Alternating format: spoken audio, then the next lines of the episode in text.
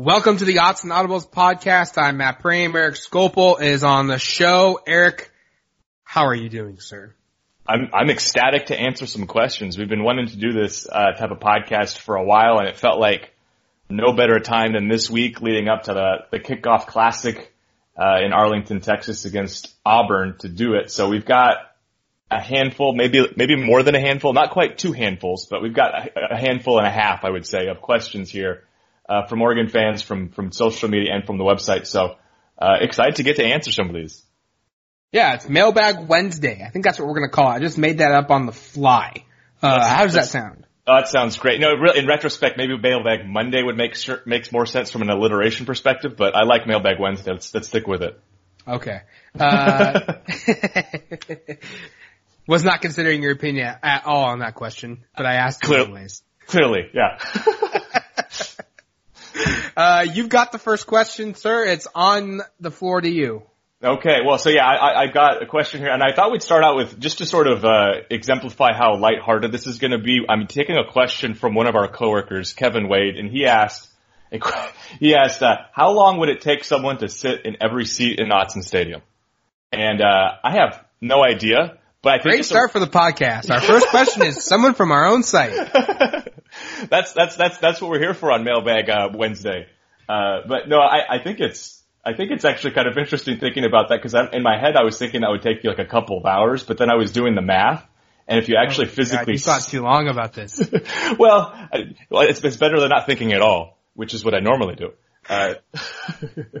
So I, I, I think it would take you roughly, I don't know, like 10 to 12 hours to do this type of thing. And I think you would probably have like major calf, calf and quad uh, uh, cramps. You might I might go into might have to go to the hospital. Probably need some some water after doing this because you're talking about sitting in sixty thousand seats. Um, I think that would take you like roughly half a day, and I don't know if you'd make it out of the stadium. I don't think you could walk out of the stadium afterwards. I I don't even know. you don't even know. Not I, even gonna t- not even gonna take that one seriously. I well, when we were doing the pre-show, and I and I was like, hey, uh, you want to you want to pick the, the questions in order. I, this was like the bottom of my expected, and we opened with this. Yeah, well, and, and that's part of the fun. I, I, I, figured I'd surprise you with something to uh, off the start there, and, and, clearly it went it went great. So I'll, I'll move on to some more serious questions. I think it would take a very long time. Take you a very long time. I think that's a fair answer. That's probably the most accurate answer we can come up with. All right, from uh, Chris O'Connor, handle at Altman Fever. Uh, he's got two questions here, so he's kind of breaking the rules, but we'll let him do it because why not? We don't have any rules on this podcast because sure. we're just kind of making it up on the fly. Uh, question one, what, what's been the biggest surprise from fall camp on offense and defense? Why don't you take offense and I'll take defense after? Okay, I think, um, offensively, I would have to say the fact that there was very little movement. This is surprises, right?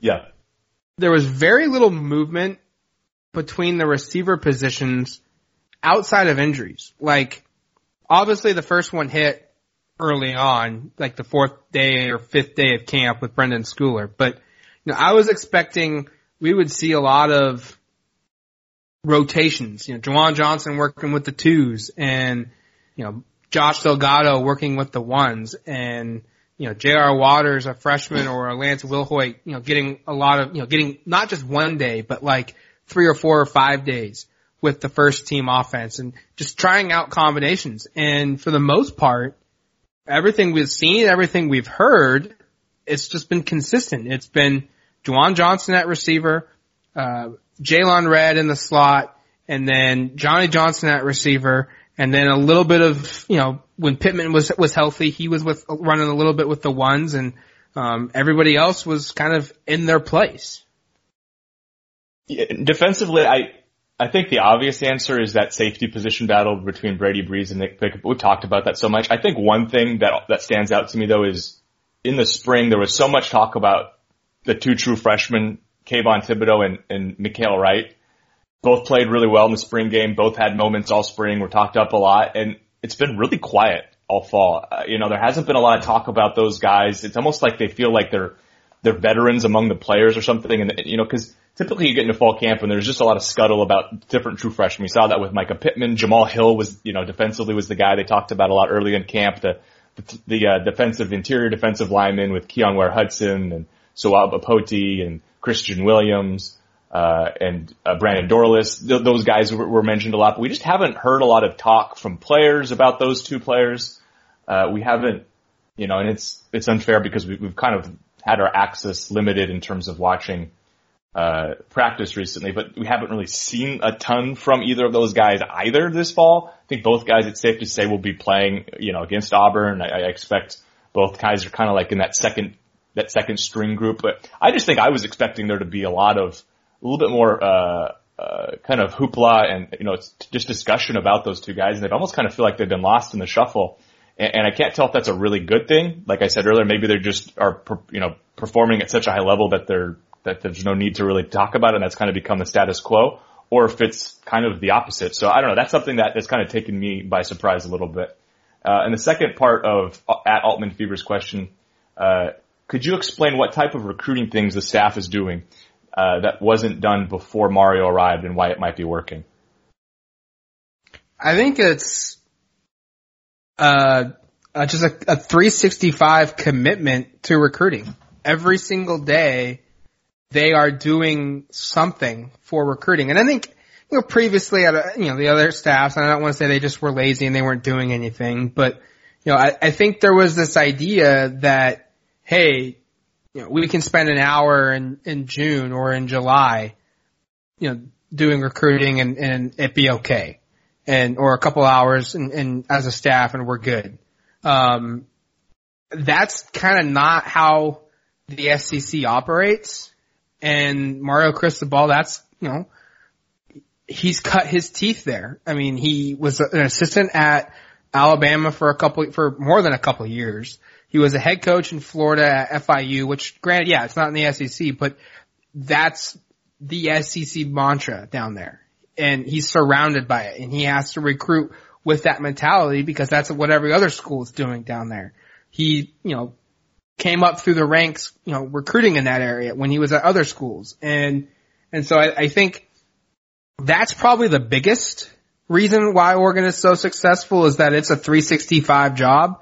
Uh, and it's everybody. I mean, I remember when I first started covering Oregon, uh, back in 2009, Oregon had an assistant coach be the recruiting director. I mean, that's the position now that's its own position. I mean, there's, there's someone on staff, Kenny Sanders, his, his sole job is to lead the directing of recruiting and he's got four, five, six different staffers that work under him, which wasn't the case 10 years ago at, Oregon. So I think, I think the time spent has helped. The amount of people that that's their sole job has increased. Um, and then, you know, stuff like Saturday Night Live. You know, the rest of the conference doesn't really do that. I mean, USC this year started a barbecue. Uh, after the first year of Saturday Night Live, Washington did something, but you know, for the most part, and yeah, the, more and more schools are going to start doing it, but for the most part, you know, Oregon will continue to, I think, pull in all the big names. I mean, USC had something and Washington had something and yet all the big players on the West Coast basically chose to go to Oregon or go somewhere out of the conference than, than go to one of those other two schools. Question three here from at BST Fitness 365. Does Herbert have what it takes to get Oregon back to, in quotes, the face of the Pac-12 this season? You know, I, I think he does, you know, and, and I, I, we both have predicted Oregon is, is going to win the Pac-12 this season. We did our prediction show earlier in the week, uh, running through the conference and how we thought it was going to play out. Um, and I, and I, and I wrote and I, I've said it before, I think I don't think that's possible unless Herbert puts in a great season. I really don't. You know, I think this team doesn't have a ton of holes, but the issues at wide receiver remain. You know, the the lack of, I, I guess, certainty at certain spots defensively in terms of like how high of a level can they play, just because they they are you know filling in a handful of starting spots. I don't think Oregon can win 10, 11 games unless Justin Herbert is a really, really good quarterback and he's a Heisman type of candidate. And I don't think they can win this first game against Auburn unless he is either. So, uh, my answer is yes, because I, I, I think both of us think Oregon, you know, is going to win the conference this year. And like I said, I really just don't see it happening unless he takes a big step and he is, uh, you know, that proven big time, strong armed quarterback that shows up in the big, big moments. And, and look, he's going to have to play, I think at a really high level because you look at the schedule, they've got some really tough road games against some really good teams. And I don't think you win those games unless you're, unless number 10 plays, uh, you know, like a top five draft pick. Yeah, I would agree. Um, I think you go back and you look at what are Oregon's best games from from last season, and I, I look at Stanford. He was 26 of 33 for 346 yards and four touchdowns. I think of Washington against California, he was pretty good. He was 16 of 22 for 225. He didn't throw a touchdown pass though. Uh, against Washington, against a very, very good defense, he was 18 of 32 for 202 yards and another touchdown. You know, but then he had games like Portland State. He was good.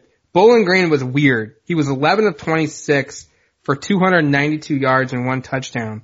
But I mean, he threw 15, he threw more incomplete passes than he completed.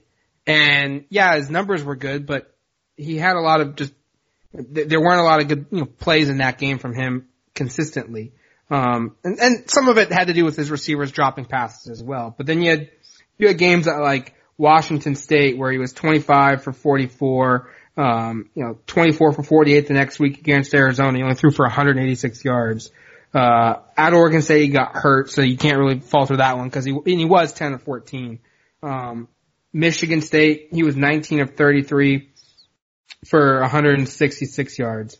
And I, I just look at it and, and think when Oregon, when, when he played really well, Oregon was really, really good. And so yeah, I, I think he has to play well for Oregon to, to get to this level. Um, but I, I, I do think he's going to do it. Um, and I, I think he's got the talent and I think he's, he's improved enough. He, he's gotten the, the help around him at some, at some spots. Some, some players have improved a little bit around him. But yeah, you're, it, it's right. I mean, he has to play well he has to play at, at his highest for Oregon to, you know, to get to the point where they want to go this season. Um, and I, th- I think his perception would be a, would be even higher if if there weren't so many drop balls that were, you know, easily catchable. This episode is brought to you by Progressive Insurance. Whether you love true crime or comedy, celebrity interviews or news, you call the shots on what's in your podcast queue. And guess what? Now you can call them on your auto insurance too with the Name Your Price tool from Progressive. It works just the way it sounds. You tell Progressive how much you want to pay for car insurance and they'll show you coverage options that fit your budget. Get your quote today at progressive.com to join the over 28 million drivers who trust Progressive. Progressive Casualty Insurance Company and Affiliates. Price and coverage match limited by state law. Introducing the two-way V4, where groundbreaking fuel cell technology meets fresh foam cushioning for the ultimate performance. With fuel cell, each step feels explosive, delivering unparalleled energy return. Paired with fresh foam, experience maximum comfort throughout the game. Its lightweight textile upper offers support and breathability without sacrificing agility. Whether you're hitting the clutch shot or locking down the opposition, the two-way V4 gives you the tools to play at a high level. Learn more and purchase the two-way for yourself at newbalance.com. Next question comes from at Robbie Parness. Uh, what are the vibes on Bryan Addison? He seems to have so much athletic ability and, and was such a big get late in recruiting last year, but haven't heard his name much, even with a thinning wide receiver corps. Uh, first off, Robbie, I don't know if it's fair to say you haven't heard his name much. I think he's actually been someone that has been spoken about quite a bit, especially recently with some of those injuries. We've talked about him certainly on the podcast. Um, Jovon Bouknight and Mario Cristobal both mentioned him as prominent, prominently this uh, last week uh, in terms of kind of the caliber of guy he can be. Um, you look at the depth chart; he's he's right there, you know, kind of as a second string player. Uh, I don't again, I don't think it's safe to say he there hasn't been a lot of talk about him. I think there has been a fair amount in terms of the type of player he is. It's kind of hard to assess that based upon what we've seen in practice in, ter- in terms of like we haven't seen him playing. Uh, in a game situation. We haven't seen him, uh, you know, really outside of a couple of jump balls in practice and stuff this fall. We haven't seen a ton of him. I think athletically he does stand out. You look at him and his frame and, and the way he can go and attack the football. I think he's one of the big question marks for this game because I think if he's able to come out and play at a high level, that really opens things up for this wide receiver corps. Um, just because there's so many question marks, he's a guy that I think you circle as one of those must play at a high level. You agree with that, Matt? Yeah, I, I think so. I think this is a guy that, um, Mario Cristobal's been very high on him. Yeah. It seems like for months. Part of that was because at the very end of the season he was going nuts about him. Um, and then now it's, you know, then there was a, just a long delay, but either top receiver, he doesn't have to be their number two or, or even their number three. He Right. just has to be on the, on the field consistently and he has to make a couple plays every game. Um, I think there was a lot of talk, uh, about him in camp and then it kind of died off a little bit, but I think that's kind of because we focused so much on Mycah Pittman. We then focused on injuries. Um, I'm really interested to see how him and Juwan Johnson and the tandem of them being on the field together works with Juwan in the slot. And a lot of that's going to depend on, um, Mike, uh, Bryan Addison being, being able to play. I think he, he's going to have a role in this team. I think he's going to be, you know, a guy that can maybe start a couple games, especially now that Mycah Pittman's hurt. Um, but he's, he's going to have to play well for Oregon to win. Next question actually sort of ties into one of my biggest surprise from fall camp. Um, from at dmore underscore 44, some initial buzz from KT, KT being Kayvon Thibodeaux at the beginning of camp, but not much as of late. My uneducated thoughts are he's a little undersized and may need a year or two with Coach Feld before he really makes an impact. Your thoughts? Uh, I, I, you know, it's hard to, it's again, it's a little hard to gauge the physical part. I, I will say he, he didn't really gain as much weight as I kind of thought he might in the offseason. He did come in a little bit lean. They list him now at, at 6'5", 242. He, he's on the depth chart at defensive end. He, he did move around a little bit, played a little stud. Uh, but it looks like he settled in, uh, with his, with his hand in the dirt at defensive end, backing up, uh, Gus Cumberlander.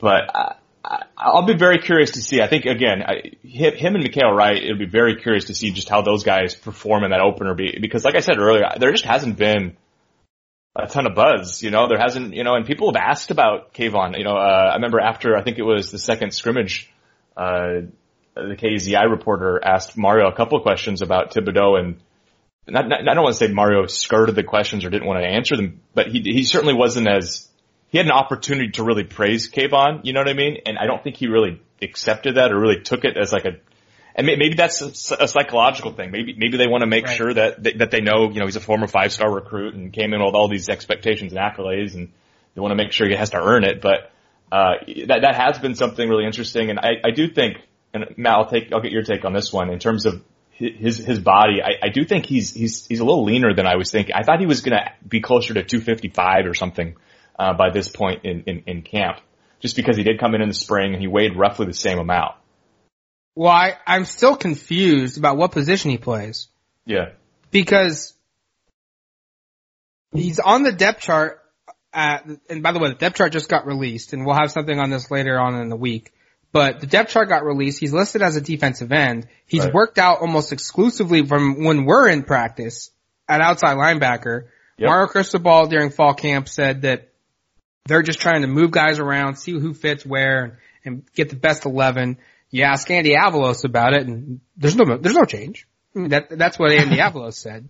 Uh, so I, I I said this on a podcast elsewhere, um, or a, an interview elsewhere, and it's kind of I'm curious just to see where he fits in that Right. in the defense because he's it's not a negative that he's bouncing around so much. and Maybe that speaks, you know, highly of how versatile he could be for Oregon's defense. Um, just trying to figure out where he, he fits exactly. I, I think he'll have a role. I think he's going to be, you know, one of the, I have him as one of the top freshmen that will play this season for Oregon. Um, I just, until we really know where his, you know, his starting point is on this defense, I think there's a lot of questions and not in a negative way, but just Right. who, where his, where does he fit? What does he do well? What, what is his role? What is his responsibilities? Yeah, and, and we should mention that Axis has been cut a little bit from, from us the last couple of weeks, and that may be in part because of moving guys around like Thibodeaux and, and kind of masking where they're going to play him a little bit. And I agree. He, he, I watched defensive practices. I don't think I saw him work with the defensive line group once in fall camp from when we watched. Um, and again, things could have changed recently, but that, I agree. That's a, that's a huge question mark. All right. Uh, I think we got time for probably one more question here from at Josh Harden underscore four. How should the Oregon defense attack the Auburn offense and their freshman quarterback? I say contain the, and this is him saying, I'm not, he's answering his own question for us, but we'll also answer afterwards. Uh, Josh goes on to say, I say contain with the edges and get pressure up the middle. Our secondary has the talent to man up Auburn's pass catchers to free up blitzers. I think I'll be very, very curious. Just this is the first time we should mention that we're going to see Andy Avalos' defense, and you know we Oregon I guess did see it when they played Boise State a couple years ago in the bowl game, and, and it was it worked really well against Oregon. Um, but I, will be very curious. I'm, I'm sure they're going to do a lot of things creatively, especially when you're going against a true freshman quarterback. I'm going to guess they're going to bring blitzes from all over the field, and uh, I think they're going to try to pressure him a lot and see what he can do. And I think they're also going to have to be aware of the fact that if you listen to yesterday's podcast with Brandon Marcello from Auburn Undercover, this guy can really run. You know, Brandon said in the podcast he had, I think, the second fastest 40 time from a quarterback. I forget if it was this decade or what, what exactly the timeline was for that, but uh, this is a guy, Bo Nix is a guy who can really run and he can really move. So you do have to be careful if you, if you come at him from a bunch of different spots. If he can evade that blitz and get out of the pocket, now he's got a lot of room to run and you've got guys behind him trying to catch him. And if he's, a guy who can who can run away from guys, that becomes problematic. So I think there's going to be have to be a little bit of you got to be careful. I think in terms of how aggressively you want to pressure him, uh, just because if he does have these these instincts and, and his ability to make plays with his legs, you don't want to you don't want to put yourself in a situation where you blitz him, he evades the rush, and then just gets upfield and runs 30 yards downfield. So I'll be very curious, but I do think they have to be really aggressive with you. Agree with that, Matt? Yeah, I would, I would 100% think that, um, Oregon needs to go quickly. Don't, you know, they, they need to make Bo Nix think very quick. Right. And don't give him time to process and, and, you know, may have, force him to, to trust his reads that he just learned, you know, a year, you know, less than a year ago in, in this system. And I understand that he's, you know, played in a high school system that emulates what Auburn does. Um, but I, I think you need to force him to, you know, make quick decisions and get after him fast. And how you do that, that's going to be the, the, question of, of, of the day or the game from a defensive standpoint, I think for Oregon is because the new defense with Andy Avalos and, you know, the, the bodies that they have, I think they're going to do it in a, diff- a variety of different ways. I think we could see some stunting. I think we could see some some shifting. Um, I think we could see some exotic blitz packages. I think we could see all out blitzes. I think we could see, you know, guys, you know, show blitz and everyone back off. I think that's what you're going to want to do is create just the ultimate confusion if you can and get after Bo Nix to force him to make quick decisions because if you're not confident in your, in your game and you you then get forced to make quick quick decisions, that's where turnovers happen. And that's where you can flip the field. That's where you can get a pick six or you can get a fumble that puts your offense in scoring position and, and instead of being up seven to three, now all of a sudden you're up 14 to three and Auburn's coming back out with no momentum going, you know, their direction and the offense is stalled and, you know, you're putting more and more pressure on a freshman quarterback. Um, I, I think that's what you're going to have to do. And I, I would agree probably it's probably every defensive standpoint. Hey, don't get out leveraged. You know, right. don't let the offense, you know, outflank you and get beyond your containment. So yeah, the defensive ends and the, the edge rushers, they need to come off and, um, contain Bo Nix within the pocket so that the rest of the defense can kind of suffocate and, and trap him in. You know, I think one one other one thought I just had here that was interesting from our, our talk with Brandon yesterday was just that he he kind of said he didn't know how much that Bo Nix would even throw the football. You know, he said uh, he he was thinking he'd maybe throw 15, 16 pass attempts the whole game, and uh, it might be a thing where he's that, that the passing game really isn't a big part of what Auburn's trying to do, just because they are dealing with a true freshman quarterback who does have the ability to run. So it'll be really interesting to see how much of an op- opportunity they even give him to throw the football. And Brandon could have been wrong and, and we could be wrong in even saying this because they might come out and they might have Nix throw the ball 30, 40 times. And if Oregon gets ahead, that probably is what they're going to have to do anyway. But it'll be interesting to see kind of how Auburn chooses to attack Oregon's uh, defense, just as it'll be interesting to see how Andy Avalos chooses to attack the true freshman quarterback and get after him. I think that's going to do it for us on the Odds and Audibles podcast mailbag edition, Wednesday mailbag. Um, thank you for all those guys that sent us questions, um, and, and ladies. Didn't mean to be gender specific there. Just, uh, thank you for everyone that, that sent us messages. Um, we'll do this every Wednesday moving forward. So if you didn't get your question in today, uh, for this episode, continue to sh- shoot us messages on Twitter, on our, um, Duck Territory, uh, private messages if you want. You can post it on the message board. Uh, you could track Eric down in the middle of the street and find him and tell him you need questions answered about Oregon football. Please do that. Uh, do that, please. I would yes. love to see that. Uh, you can find us at football games and ask us questions there too. Please don't do that. Um, but, but really, really enjoy doing this. We'll do this again every week. Uh, for Eric Skopil and myself, Matt Prehm, thanks for listening to a mailbag edition of the Odds and Audibles podcast. We'll talk to you soon. Adios, amigos.